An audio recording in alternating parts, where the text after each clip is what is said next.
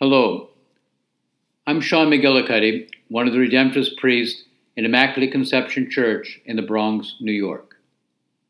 Today is Tuesday of the third week of Advent, and also the memorial of St. John of the Cross. Two of the most powerful words in whatever language are the words yes and no. They are absolutes. When we say yes, we say very, very clearly, I agree, or I am going to do this. When we say no, we express the opposite. No, I don't agree, or I will not do it. There are no doubts. It's not maybe or perhaps. It's yes or no. In the Gospel, Jesus, who understands very well human nature, points out that for us, the words yes and no are not so absolute. In his parable, a man asks two of his sons to work in the vineyard. One responds, Yes, I will go, but he never goes. The other says, No, I will not go.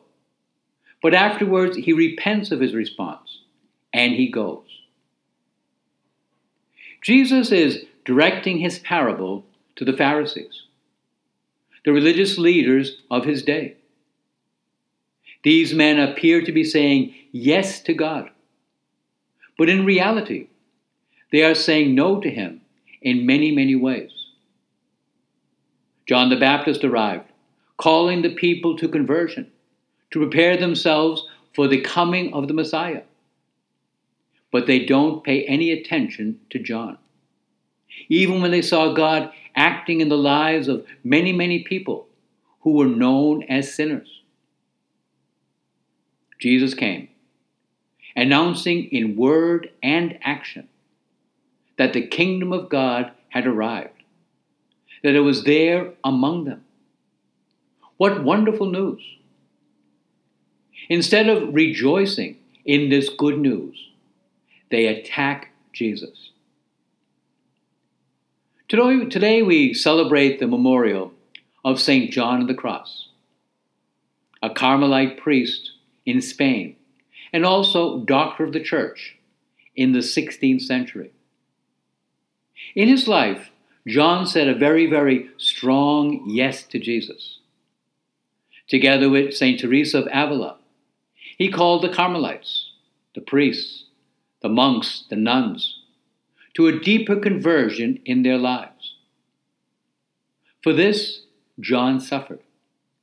He suffered a great deal, but he continued saying yes to Jesus until they were able to reform their religious order. Yes and no. In our lives, we've said yes to God many, many times. We know that our yeses can sometimes be very, very weak. As we go through this day, this day of Advent, during this time of conversion, let's ask Jesus to help each one of us to follow the example of St. John of the Cross and make our yeses to Him stronger and stronger every single day.